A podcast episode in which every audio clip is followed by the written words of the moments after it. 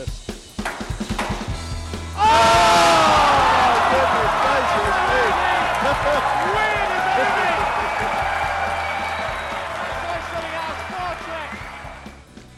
Hello, everyone. Welcome to Around the Court Squash podcast. On today's show, we are excited to welcome the Squash Skills founder and CEO, Jethro Binns. Jethro talks about his new documentary, which was released last week, A Bronx Tale. This is not a remake of the 93 movie with Bobby De Niro and Joe Pesci, but a real life story about the urban squash program City Squash. Jethro also gives us a little bit of a you heard it here first in what he has got planned in the future. Before all that, Jamal will lead us through the Fantasy British Open, which will lead the panel to the GOAT question. My name is Arthur Gaskin, and with me here as ever is Stuart Crawford, Christopher Sachvie, and Jamal Collender. How you doing, fellas? Good, thanks. What's up, Arthur? How you doing? Killing the enthusiasm. Yo. Stuart, you, ha- you shaved a couple of minutes off your marathon, half marathon last week, courtesy of a pair of shoes. The boys accuse you of cheating. I'm assuming. Since then, you've ordered some EPO and you've given another, another crack to see if you could shave another few minutes off. Yeah, well, I watched a little bit of the Lance Armstrong documentary after the, the last dance, so I felt like the next step. Yeah, Yep. the next step has to be to get some blood transfusions, testosterone, human growth growth hormone. Like I'm ready to go. Yeah, the shoes. The shoes are a gateway drug. Vaporflies, guys. They are. it's to cover the real stuff. uh, Chris, has a uh, has has the padding arrived for your bike? The padding has arrived. Still need a pump, and I'm a little nervous to go out and get a flat without a pump. So I'm waiting on the pump now. But um, had a good had a good jog today. Did got my money's worth. I I, I made the rookie mistake of of uh, GPSing and th- and didn't put in that I was going to be running, and it gave me the 2.5 miles um, the way the crow flies, and it ended up going about four. So you know, 30 minutes in, I was wondering wondering how long that run was going to be, but didn't envy Stuart when I know he runs uh, a lot more than that every day. I've got some bad news for you, Chris. Anything under five miles doesn't count. It's a warm up, right? Too. Exactly. Jamal, man. Uh, kind of the same old, same old. Uh, virtual squash training. I guess I'm dabbling in cooking a little bit more, and you know, So you- you're drowning. off the frozen food. Um, somewhat. I mean, Trader Joe's frozen food is still quite amazing, and I'm still keeping them in business somewhat. But um, but yeah, Some modest things- progress. Exactly. Well, You know, cooking, you know, twice a week instead of once a week, but um, but having to drown out the amazingly horrible flavors that are coming out of my my pan with large amounts of beer and wine. Small steps, Jamal. Small, Small steps. steps. Exactly. It's adding some flavor. That's it. Lovely stuff. Any news, Stu? What's happening in the squash world?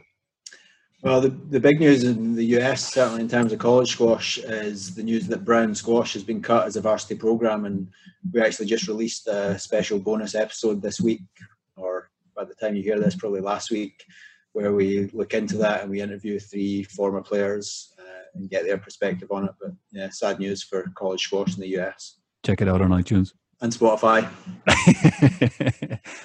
so, Jamal, uh, Fantasy British Open. Talk us through it. Who won? Seedings? What went down?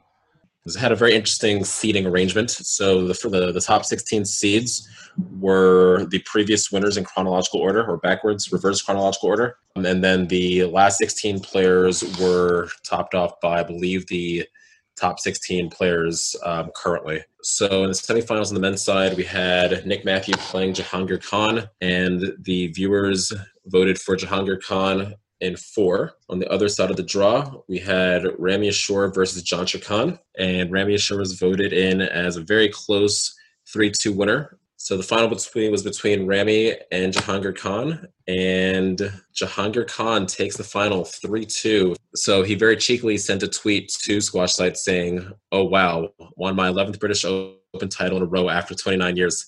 Thank you everyone for all your votes and support. Stay blessed. Got to give it to, to Jahangir. Always classy, always funny What a guy. Kings take kings. possibly the GOAT. On the women's side, we have in the semifinals Heather McKay playing Michelle Martin. Heather McKay was the victor, uh, 3 1 victor. And on the other side of the draw, we have Nicol David playing Sarah Fitzgerald. And Nicol David came out as a 3 2 winner. And in the final, Cole David beat Heather McKay in five games as well. So both finals went to five games. Both very close margins of victory for Nicol and Jahangir Khan. So I guess this now leads us into uh, the debate, the age-old question: Who is the greatest player of all time? Arthur, who do you think is the goat in squash? There's a list, man. When the GOAT question is sent my way, I feel the GOAT's contribution goes beyond the squash court and what an individual does for the sport is part of the equation for me. So my GOAT is six time British Open champion Jonah Barrington. He revolutionized the sport. He's responsible for squash going professional, and I'm sure someone was going to do it, but we're super lucky. It was a character like Jonah with so much charisma, super engaging, appealing, amongst a million other things. Some of his matches are legendary, and probably his most famous one would be his 1972 British Open final win against Geoff Hunt in 9 7 in the fifth. And both men, you know, there's pictures of both men coming off the court absolutely goosed. He was also responsible for the squash boom in the 70s. He got great exposure for the sport in the BBC. Did an, uh, did an appearance on the show All Stars, which was a show that athletes across all of the sports come in to compete in like a physical contest, something like a heptathlon. And he wiped the floor with it and showed the world how physically demanding squash was and how physically strong and fit and fast squash players were and had to be. Yeah, I mean, for me, he was my biggest inspiration growing up. His autobiography was my training Bible. I'd read it during the summer, uh, just before summer training and in the winters, he was doing long runs in the cricket field. So I'd be getting up at 6 a.m. with the hood up, running up and down Pubbers Mill Road, living the dream for, you know, 70, 80 minute runs before training at the courts. And yeah, I think we can all be thankful for Jonah as, you know, squash is now our life. So yeah, I think for me, it's it's Jonah Barrington all the way. What do you say to that? uh, I, I love it, Arthur. You know, I I really wanted to back my uh, Canadian guy JP here, but you know, tough one to win. I think if we're we're talking prime, I think it's it's hard to hard to argue against anyone in their prime because at the you know at their time they were they were beating everyone. And but I am gonna go with you know the person I think who had the strongest career and you know absolute dominator, which earned him the name the Conqueror Jahangir Khan. the guy won the World Amateur Championships at 15 years old. He won the Worlds and the British Seniors at 17 years old. And we were just discussing offline a little like that just does not happen anymore. That anyone in any sport as a 17 year old, I mean, there probably is someone, I'll probably be proven wrong. Um, luckily, we don't have enough Twitter followers to uh, troll me, but um, not yet. But uh, you know, 17 and, and and being that dominant in a sport like squash is, is impressive. I mean, 61 titles, six world championships with three runners up, 10 British Opens in a row, and then the 11th in the fantasy land. Five and a half years unbeaten over 555 matches um, is pretty insane.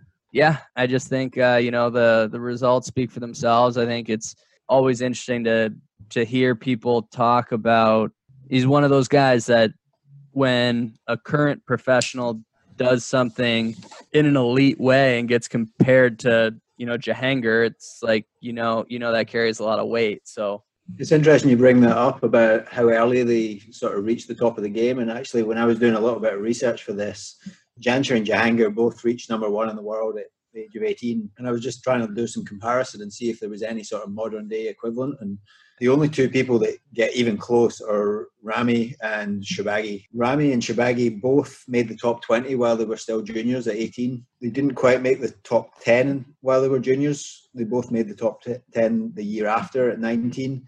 Rami actually went on to be number two in the world when he was still 19 but neither of them made number one in the world until, in Rami's case, he was 22 when he first got to number one in the world, and in Shorbagy's case, he was 23 when he first made number one in the world. So just shows you how much things have changed and just some of the feats that were being achieved back then just probably aren't realistic these days. Stu, you kind of stole part of my argument for, uh, for the player that I consider the GOAT. So my pick would be Jansher Khan, even though I work with Peter Nicol. Um, Jansher would be my pick. As Chris said, uh, you know, both Jahangir and and John Jansher, they you know they got to the top of the game very quickly, both at the age of 18. Jansher Khan was world junior champion in 1986 at the age of 17, and the very next year won the first of his eight World Open World Open titles. So yeah, my pick would be would be Jansher, possibly the goat.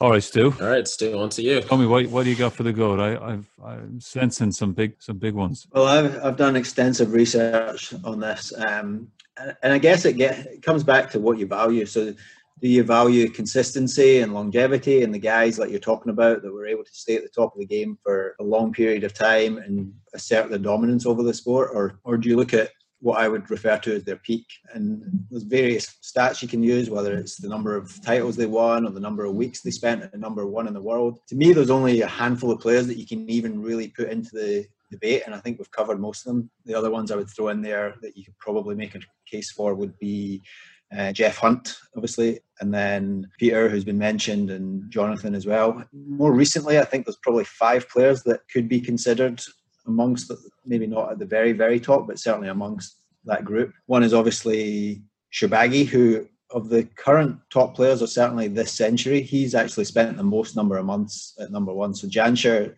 is the all-time leader on the men's side with 97. Jahangir was only three behind on 94 months at number one in the world.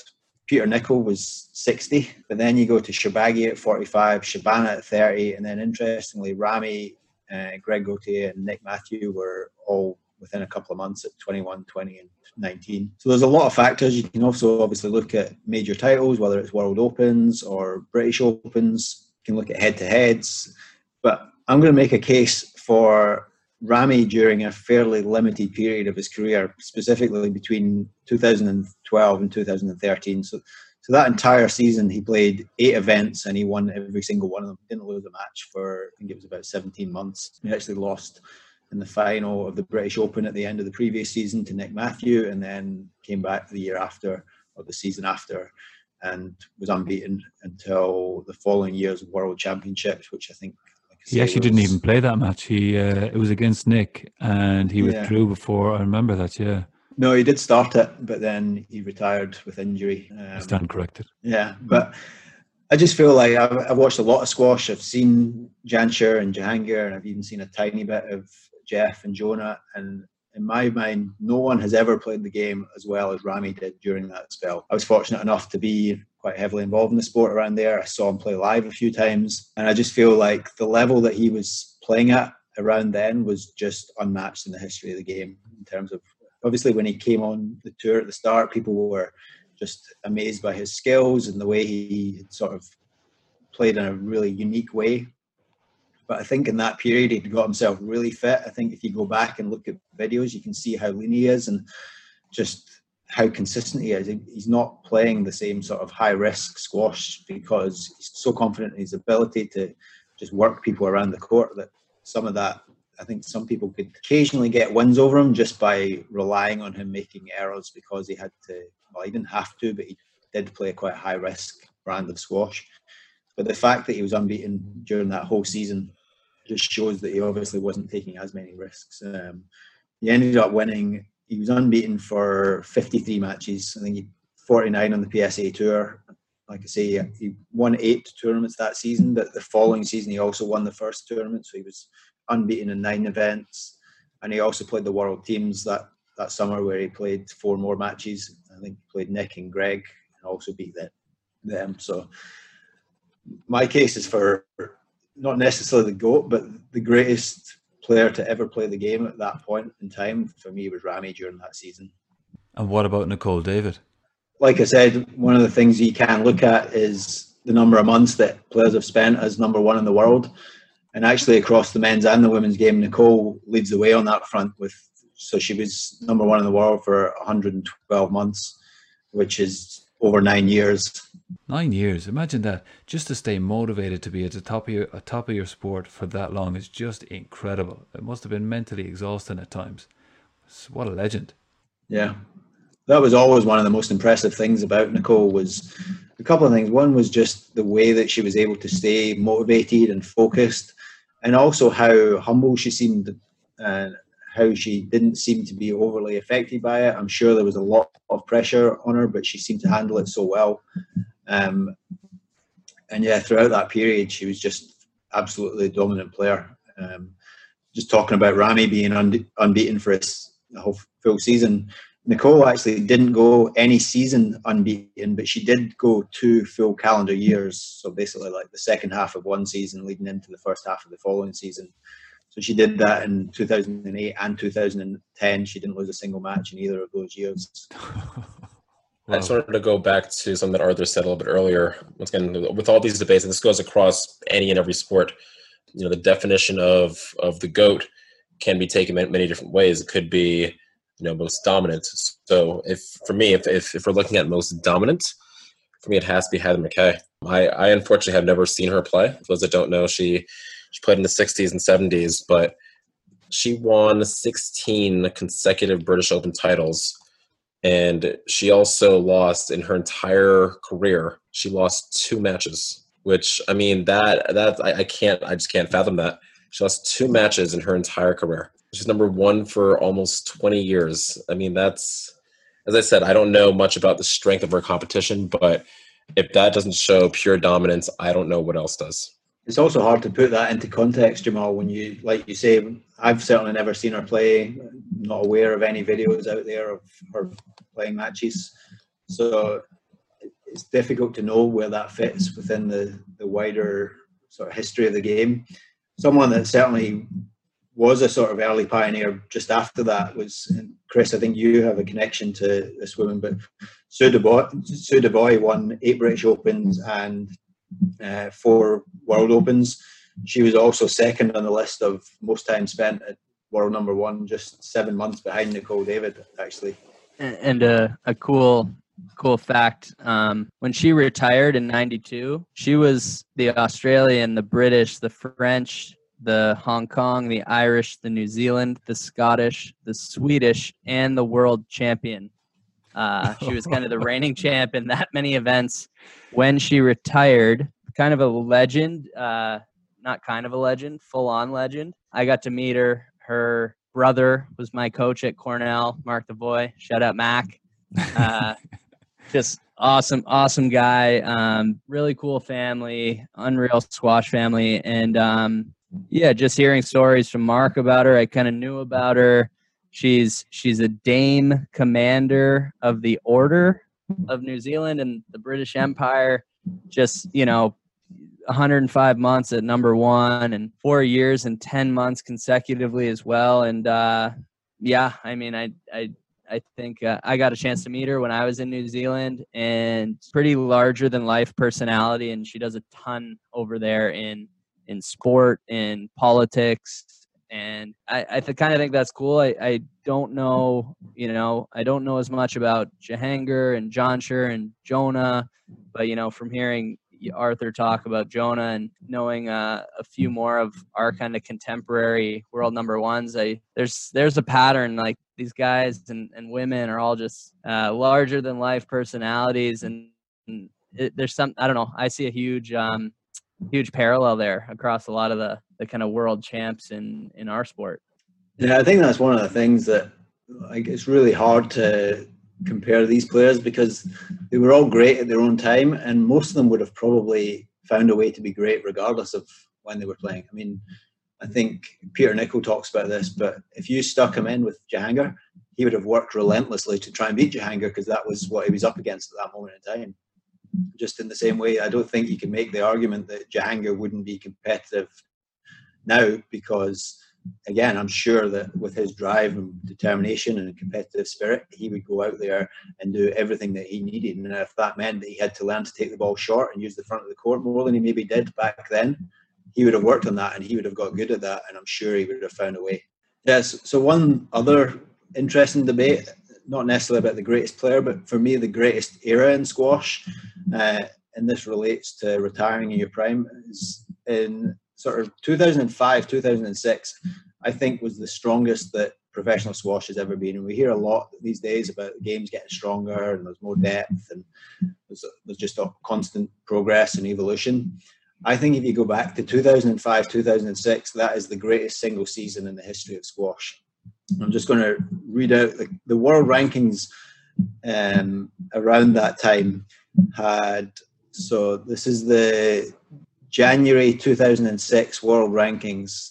So it was Jonathan Power number one, Amr Shabana number two, Anthony Ricketts number three, Palmer four, Lincou five, Willstrop six, Peter Nicol seven, Beachill eight, Nick Matthew nine, John White ten, Karim Darwish eleven, Gaultier twelve. Now every single player in that top twelve, apart from Anthony Ricketts, was number one in the world at some point in their career. Um, and what that meant actually was that in some of those draws around that era, um, you had four four of those players outside the top eight playing against guys in the top eight just to make it into the quarterfinals. So said Ricketts was the only player that didn't make it to number one, but actually the last tournament of that year before those rankings were released, he actually played Jonathan Power in the final in Saudi Arabia. That's right. The yeah. winner of that the winner of that match would take over as number one in January, and Power actually won it, which is why he was number one and Ricketts was only number three. But in that event, Sorry, just to cut you there. Absolute ding dong of a match, as you were. Agreed. But actually, the second round of that that tournament had the following matchups to make it into the quarterfinals. You had Lincou versus Gaultier. You had Peter Nicol against John White. You had Nick Matthew against Shabana, and you had Darwish against Palmer. Now, every single one of those ma- matchups at some point was a major final and could have been a major final even at that point in time. And they were playing in the second round just to get into the last eight. I struggled to see how you can have an era that was stronger than that. I did actually a, a little bit of math. So if you add up the total number of months that each of them was number one in the world, and like I say, that applies to everyone except Ricketts, they were number one in the world for a combined total of 16 years, 192 months. Jeez. it's not bad. Decent. And it was this it was this weird like hybrid of eras where you had it was actually the last season on tour for uh, Peter Nicol and Jonathan Power. Um, I think Beachill retired not too long after that, but then you also had younger guys like Matthew and Willstrop and Gaultier coming through. You had guys like um, Lincou and Palmer probably in their prime. Ricketts certainly was in his prime at that point. Beachill was playing really good squash. Um, Shabana was just kind of on the, the up. So to me, that was this perfect sort of melting point of sort of the late 90s era of Power and Nicol, combining with what became the era that most of us know now with some of the guys that have been on the tour until fairly recently. And to be fair to Ricketts, his career was cut short with knee injury. So I think he retired like 27 or 28. I think it was 28. 28. Yeah. There you go. Yeah. Anyway, the reason I brought that up was just because um, Jonathan, a couple of months later, actually retired as world number one. So he was number one in the world in the January rankings. He then lost it in February and then got it back in the March rankings and then retired that month as the world number one, which is pretty incredible. Legend. And- What a baller. And also completely in character with Jonathan's. personality. Uh, yeah. Yeah. It's like his uh, uh, his mic drop, eh? Exactly. Hmm. You know, Stuart, you talk about eras for the men's in the men's game in 2005, 2006. I think for the women's game, 2017 has a similar feel to it, where in the top 10, you had, not in, in its specific order, but you had Sherbini, Renima Melwalili, Laura Massaro, Nicol David, Camille Serme, Nora Tayeb, uh, Nouran Gohar. And there's, there's some class players just behind that as well, like uh, Alison Waters, Sarah Jane Perry, Amanda. Amanda Nora Sovey. Amanda, Joelle King. Joelle King. I mean, that is a serious, serious, uh, se- Yeah. serious group of players there that really have, like, there's every single one of those players has won a major title. And I think maybe if we look back at 2017 in 10 years, give or take, we could be looking at something similar with the women's game at that stage when you already have another retired Laura and Nicol, Raneem and Sherbini have been number one in the world. Behind them is a, you know is, is a, some real challengers for that number one spot in Camille Serme, Nora Tayeb, Nouran Gohar, uh, and then Joelle King. Like she's won a couple of major titles. She's been as high as three in the world. Yeah, I I think there's definitely an argument that in the women's side that the game is getting stronger, certainly in the depth that you're talking about. Um, number of players that can be competitive and win major titles is being extended all the time. Um, and yeah, I don't think that was necessarily the case. So back in the 90s, you had sort of Michelle Martin and then Sarah Fitzgerald pretty much dominating for most of that, that period. Um, and then obviously Nicol came along and she dominated for a pretty significant period. But since then, I think it's been a lot more open, and it also makes it a lot more exciting when you go into these events and you're not sure who's even going to make the final, let alone win. And there can be upsets early on. Yeah, it's it's always interesting to look back on dynasties, and um, you kind of they're a cool story, but when you're living through them, like the Golden State Warriors is the example I'll bring up.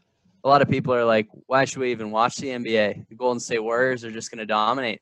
Think about these people who didn't lose a match for four, five, eight years in squash. It at the time, I mean, I think people were witnessing legends at their craft, but it couldn't have been that exciting as compared to when you're watching tournaments nowadays. I think there's favorites, but it, it is a little more open and it's definitely more exciting, I think, as, as a fan. Totally. Yeah, one of the things from the current generation that interests me is what uh, Sherbini goes on and achieves because obviously she's still quite young. She's already won four world championships and uh, two British Opens. She's only 24, I believe. Um, so realistically, she stays healthy, and I know she's had some injury problems recently, but she could have another 10 years at the top of the game, and there's a lot more that she could achieve. So I think whether she can get herself in the mix with, I think the the, the five best players of all time on the women's side is pretty clearly Nicol, obviously, Susan, who we've talked about, Michelle Martin and Sarah Fitzgerald, and Heather McKay. So I don't think there's much debate about that, but I think there's definitely a case that Sherbini can go on and certainly put herself in the mix. Um, I also think that one of the most incredible achievements in our sport at any level is Sherbini winning the World Junior Championships when she was 13 years old which is just phenomenal when you think about it. Like if you had someone in your home country being crowned national junior champion when they were 13, you would think, oh my God, how's this kid done it? But to do that on the world stage is just something quite remarkable, I think. I mean, just to be the Egyptian under 19 champion at 13, right? Is oh, really 15 insane. champion. And then, and then to say the world champion is, yeah, takes it to a whole nother level. I think if you're the Egyptian junior champion, you're automatically given the worlds, right? In this day and age, pretty much. So, from a junior perspective, Sherbini could be Possibly the GOAT. All right, fellas. Moving on. Happy days. We welcome to the show Jethro Binns, the CEO and the founder of the online coaching platform Squash Skills. Jethro talks to us a little bit about the muse for A Bronx Tale, the documentary he released a week ago, and Squash Skills and a few other things that he has going on in the pipeline, and also his take on who is the GOAT.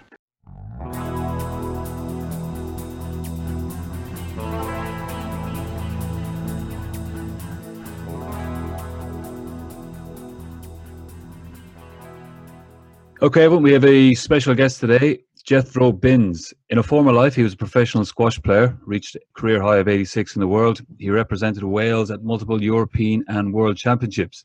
Upon retiring, he founded and is also now the CEO Squash Skills, an online coaching platform that acts as a resource for squash players and coaches around the world. Last Sunday, Jethro released the documentary A Bronx Tale, a short feature film on the urban squash program City Squash, which we will get into. Jethro, thanks for coming on the show. I know you're a busy man. How you doing? Yeah, good man. Good. Just trying to adjust to you know lockdown life or the emergence out of our lockdown life over here in well, spending my time between Wales and Bristol. But yeah, doing doing all right. Lovely. It's a lovely looking tash you got going on. Thanks, pal. Heard you had a good ginger beard on the go, huh? Oh yeah, it was great. It was patchy though. There was like bits, bits on the cheeks that weren't there, and then I just had this thing that was, it was actually more growing underneath my chin, to be honest. Like a little leprechaun. uh, yeah, like that. Yeah, a six foot one leprechaun. Daughter didn't recognize you when you got rid of it either, right? no, oh, yeah.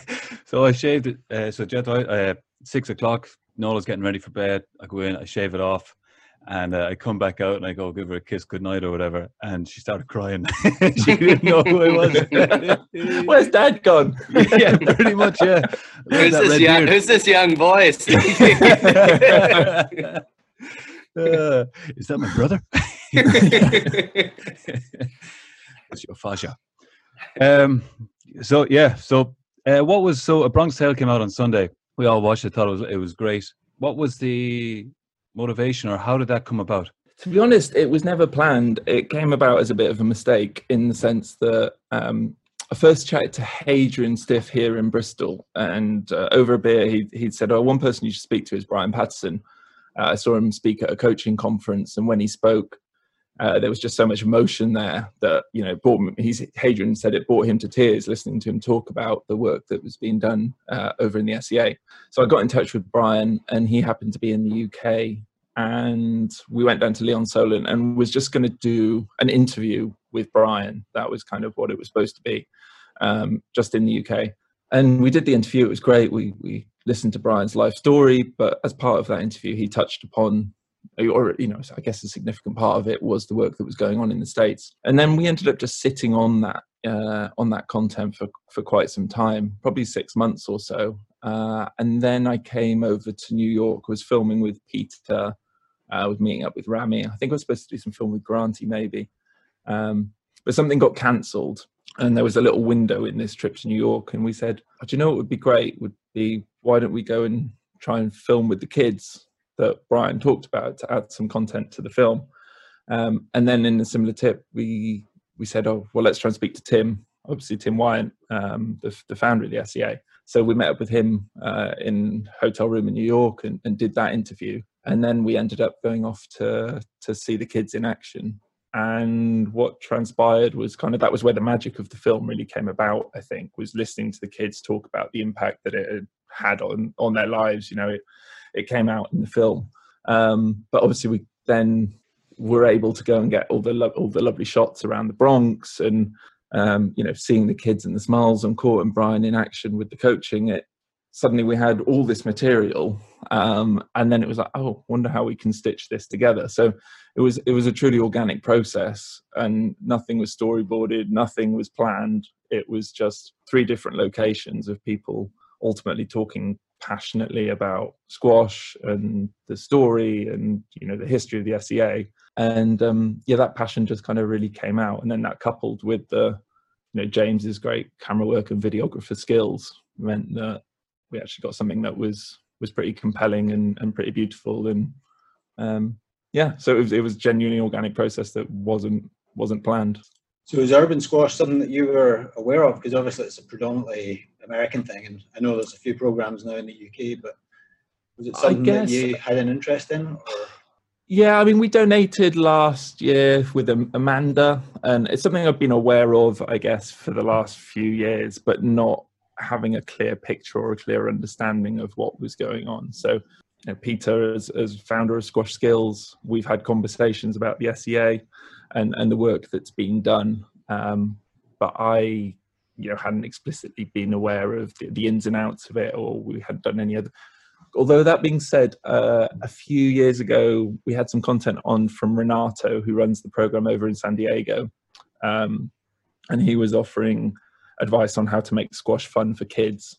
So there was there were some elements, uh, I guess, existing on Squash Skills a, a, few years ago. But you know, from a, a strictly personal involvement, I hadn't um, had had a huge amount to do with it until until the film, really.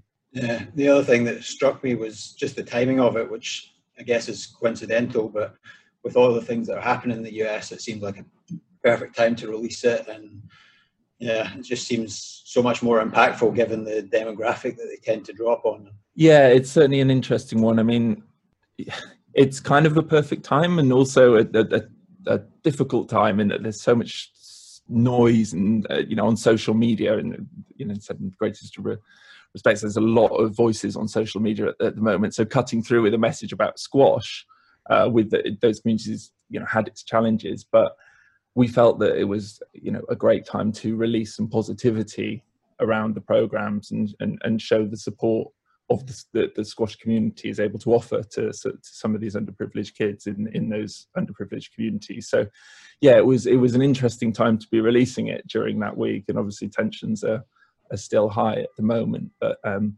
yeah definitely it wasn't it wasn't planned it was it was very much coincidental but yeah i mean the Bronx is being incredibly hard hit in multiple, in multiple ways at the moment, isn't it? With with the impact of coronavirus and then obviously racial tension. So, um, you know, I think it was nice to to show the the goodwill that exists within the squash community and and, and see the power that power of sport and, and the power of squash the, and the impact it can have on these young people's lives. So yeah timing was diff- interesting but also also great yeah.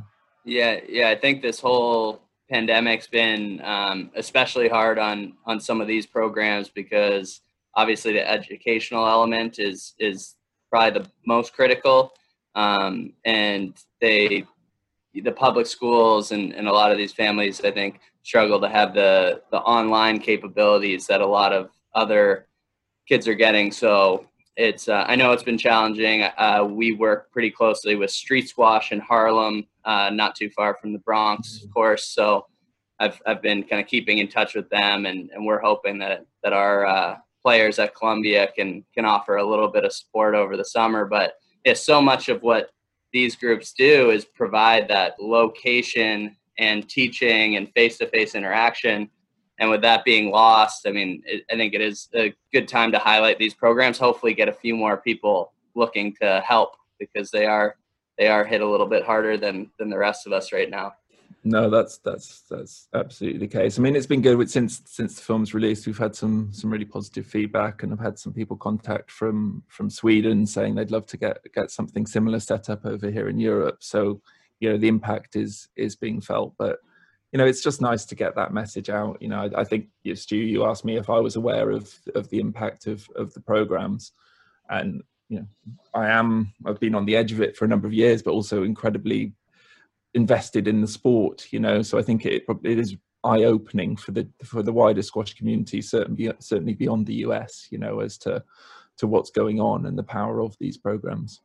Um, i think one of the things one of the most powerful messages i saw in the documentary was one of the students talking about what the program means to her and and the students and what it does. And one of the lines that she said it teaches empathy. And sometimes mm. my teammates they're having a bad day and and I pick them up and almost saying it in such a way that when she has a bad day her teammates pick her up and having that support with her friends in that environment and and obviously it's it's host BP is just Brian's just just a legend but uh I just thought that was just so moving and powerful.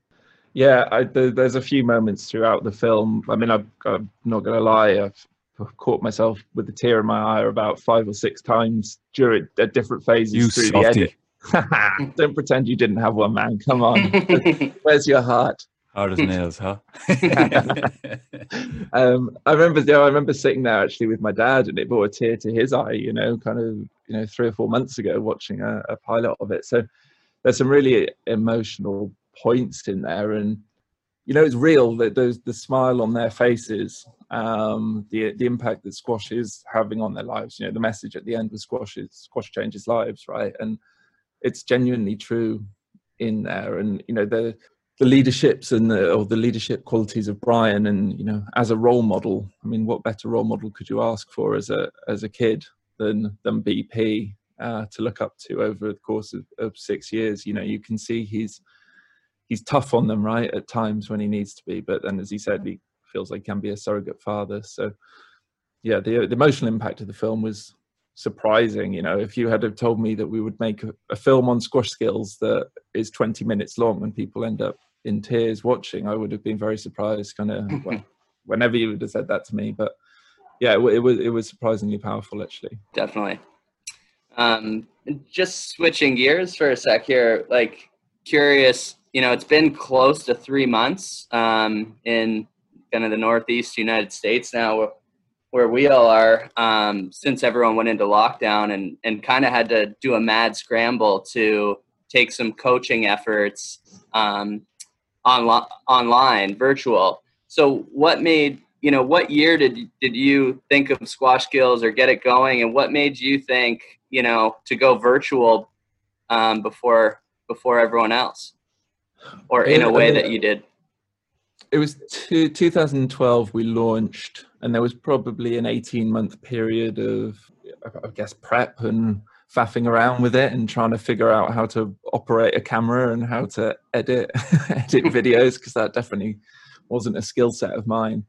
Um, yeah so so it was a long time ago. Actually it was a, a friend of mine at the time um, from abergavenny um, back in wales. Uh, he he'd started playing tennis and then he'd seen some clips on on youtube uh, there was a collegiate tennis player who was offering some coaching advice. Fuzzy Yellow Balls, uh, the the channel was called, and he was like, "Oh, can't can't we do this for squash?" I was about, I was ranked about 90 in the world at the time, and he was like, "Look," he was quite entrepreneurial. He said, um, "Isn't this something you can do?"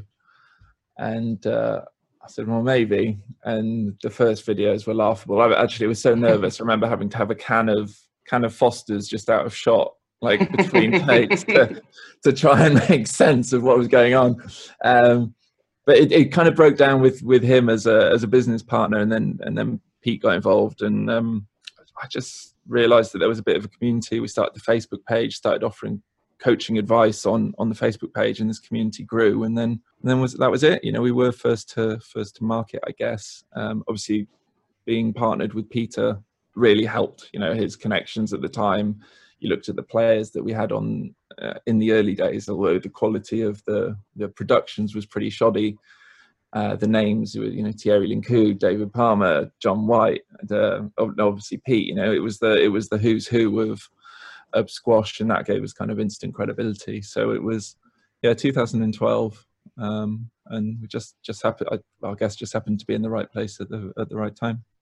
Very cool. Yeah, I know. I I used it quite a bit when I was um, coaching alone at a school called Dickinson College, and it was almost like my way of having a, a little bit of interaction with other coaches because I didn't have that soundboard to bounce ideas off. And uh, yeah, I've always enjoyed the product. Um, and just curious, so since since this kind of like world lockdown has started, have you started any new initiatives with Squash Skills? I think there's a training club. Was that before lockdown, or did that come about because of lockdown? Yeah, so we we ran a pilot um, with that last year where we did a fitness one, and um, what was fitness was specifically around endurance, and then we ran a squash one, which was improving your your backhand back corners. So with Jesse and Gary, um, and then we kind of had ambition to explore it further this year. But then obviously lockdown happened, and suddenly we realised there was this opportunity to help players who didn't have access to a court remain squash fit. So that became what the what the focus of Training Club was. So yeah, we've we've launched this Squash Skills Training Club. It's it's been a bit of a revelation, really. Um, I mean, subscriptions spiked at the beginning of, of lockdown, and then they've kind of leveled off. People have um, you know not being able to play squash and get on court. Subscriptions leveled off a little bit but training clubs just been selling out week after week after week and the really interesting thing about it you've got i mean you've got this great advice coming coming from gary and then the zoom calls with jesse and you know you're getting your your training regime that you follow over six weeks which is great. But uh, we've got these whatsapp communities of 15 people and really it's that, that you're recreating that kind of community essence that you get within squash club but then they're getting this source of motivation because they know that there's 15 other people who are going to go through the same pain today and then they're all posting selfies in the group of their tired faces and they're posting their results and um, yeah it's just been it's just been awesome actually seeing the um, the interaction that's going on there. So that's something we're looking at expanding now. We're, we're currently running one every two weeks and it's it's selling out well in advance. So we're going to up the cadence and try and try and run one weekly. And then as some of the region, different regions of the world are actually getting back on court, we're going to try and roll out the um, the on court one with Jesse. So you'll be able to do a fitness one, maybe start doing some. At the moment, it's a generic kind of fitness one across all the the elements of fitness. Um, but now we're going to we're going to launch a specific endurance focused one, um, which will be a six week endurance block, and then there'll be this six week block on court as well. So yeah, interesting. You know, obviously everybody's exploring the the remote nature of coaching, and this is a slightly more interactive way that that's definitely working. So yeah, that's the the new product, new offering at the moment. One of the things I love about coaching Jethro is just interaction with other coaches and hearing different coaches' philosophies and ideas. And you've probably been more fortunate than any of us that you've got to experience that from some of the the most high profile and most successful coaches in the world. So I'm just curious if there's any coach that's really made you question your sort of philosophy or made you think about the game in a completely different way and not necessarily the best coach you've worked with but someone that really challenged your thinking and has opened you up to a new way, way of looking at the game? I, th- I think the most maverick really or the, the most different has got to be malcolm in terms of you know the fact he just hasn't been on court with sam todd right? This this blows my mind. Sam Sam Todd's what 16 years old, and he's been coaching him since he was four, and Malcolm hasn't been on court with him. And you know, you look at DP, highly technical. You look at the work that Hadrian does, really focuses on movement and, and, and spends a lot of time on court with players. But Malcolm's setup of perching up at the top of that balcony and barking orders and commanding respect and making sure everyone's quiet is is really truly unique. And the interesting thing for me about Malcolm is that he the, the, the coaching subtle, right? He'll he'll he'll sit at the top and he might just say, rack it up. And then a few minutes later he might say rack it up again. And it's kind of letting people figure it out, but they're in the program, they're part of the process. You know, people come into that program at four and, you know, look at people like people like Beach and James, they're still in it almost 30 years later. So people have always got people on court that they can watch and learn and develop from. So I think Malcolm's way of letting kids figure out some you know some pointers here and there is vastly different to a lot of people who you know one-on-one lessons. If i think about the number of changes i will often try and make if i do a one-on-one with somebody about you know you know changing an elbow position or getting racket up specifically and working on that repetitively at the front of the court you know you feel like you can affect change quicker by by doing that in a one-on-one lesson. But if you look at malcolm's approach he's kind of got this longer term uh, I guess, approach to to coaching, and people will figure it out, and they'll hit with players who are doing the right things. You know, you look at look at all the Pontefract players; they're all technically sound, really, aren't they? I don't think there's anybody that isn't isn't technically proficient once they've gone through a Pontefract kind of journey. But you know, you look at the way Malcolm coaches, and he's not a technical coach, so I find that fascinating to be honest and you look at the success it's a, it's a product of malcolm but it's also a product of that club and that environment and the supportive environment around the players. So that that one kind of stands out as in terms of uniqueness because it is all encompassing rather than just that you know 45 minute period on court x times a week with a coach if if that makes sense. It's almost a subtle variation on almost the egyptian model where it's a lot of time on court there is structure to it, but as you say, it's probably less structured than traditional coaching. And mm. like you say, the kids just get a range of experiences with kids that are older, kids that are better, but also kids that are weaker than them. Um, well, and they just learn to play the game through that. Well, it's kids, but it's also it, it's the pros. You know, that there's um, there's no egos there. You know, you, people are on court with Lee or they're on court with James, and they can hit the ball, they get the opportunity to play with those guys and, and truly interact with them. So, yeah, it's it's definitely there's plenty of playing, but there's also a lot of there's lots of structured routines, right? But it's the the technical input is is definitely less than you know the one-on-one coaches, which obviously we traditionally um, traditionally look to as as coaches, I guess. Um, to with with really elite players, I think every every elite player in it. Most other programs probably has a fair amount of one-on-one time, but that doesn't seem to exist to the to the same extent in Pontefract. We've actually got a um, well, we've we've filmed uh, another documentary, which will be the next one we release, which is asking why is Pontefract so successful.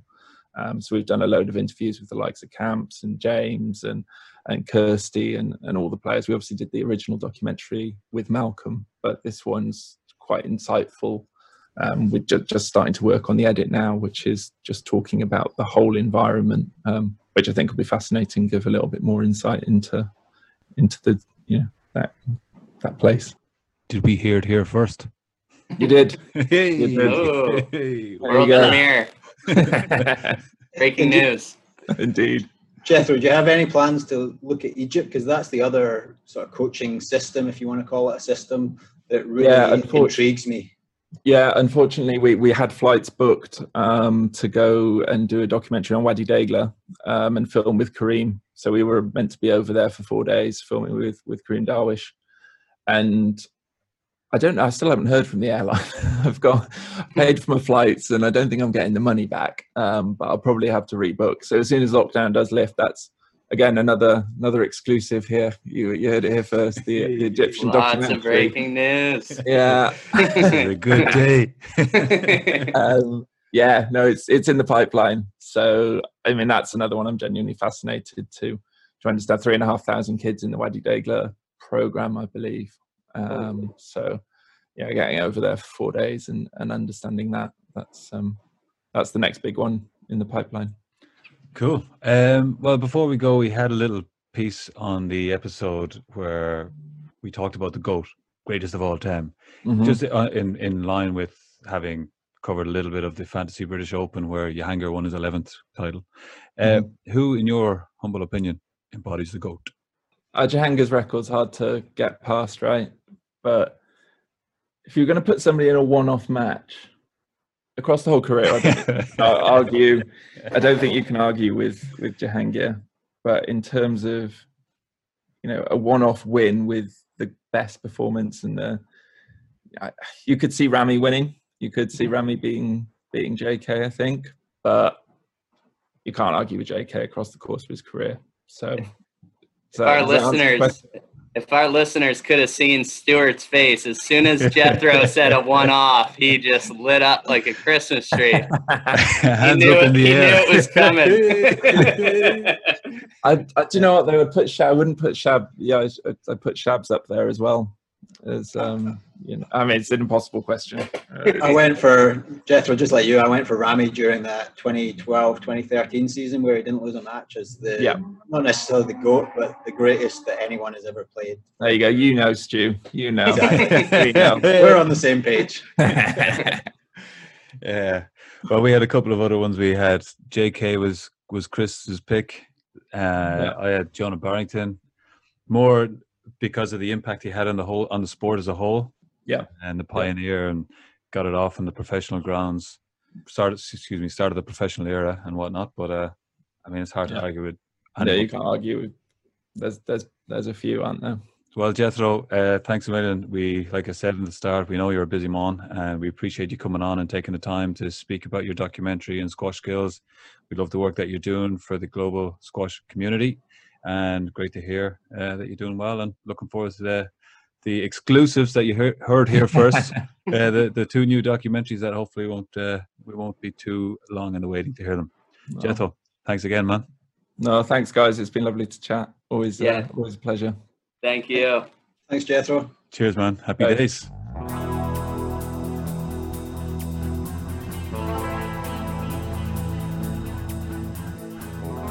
Cheers. There we go. Jethro Binns, everyone. Thanks for coming on, big man. Okay, guys, we'll wrap it up there. Thank you, Stuart. Thank you, Chris. Thank you, Jamal. Thanks, everyone, for listening. Really appreciate it. Thanks for your positive feedback to date. You can check us out on Twitter. We now have 20 followers, which got Stuart very excited. At ATC Squash Pod. You can check us out on Instagram and Facebook as well. Our podcast is on most podcast platforms, including iTunes and Spotify. If you do like what you hear, spread the word, send it to your friends. And if you don't like what you hear, don't. All right. Good stuff, guys. That was awesome. My Rami argument is rolling straight out the neck. I think I have a good cross court lob serve coming up.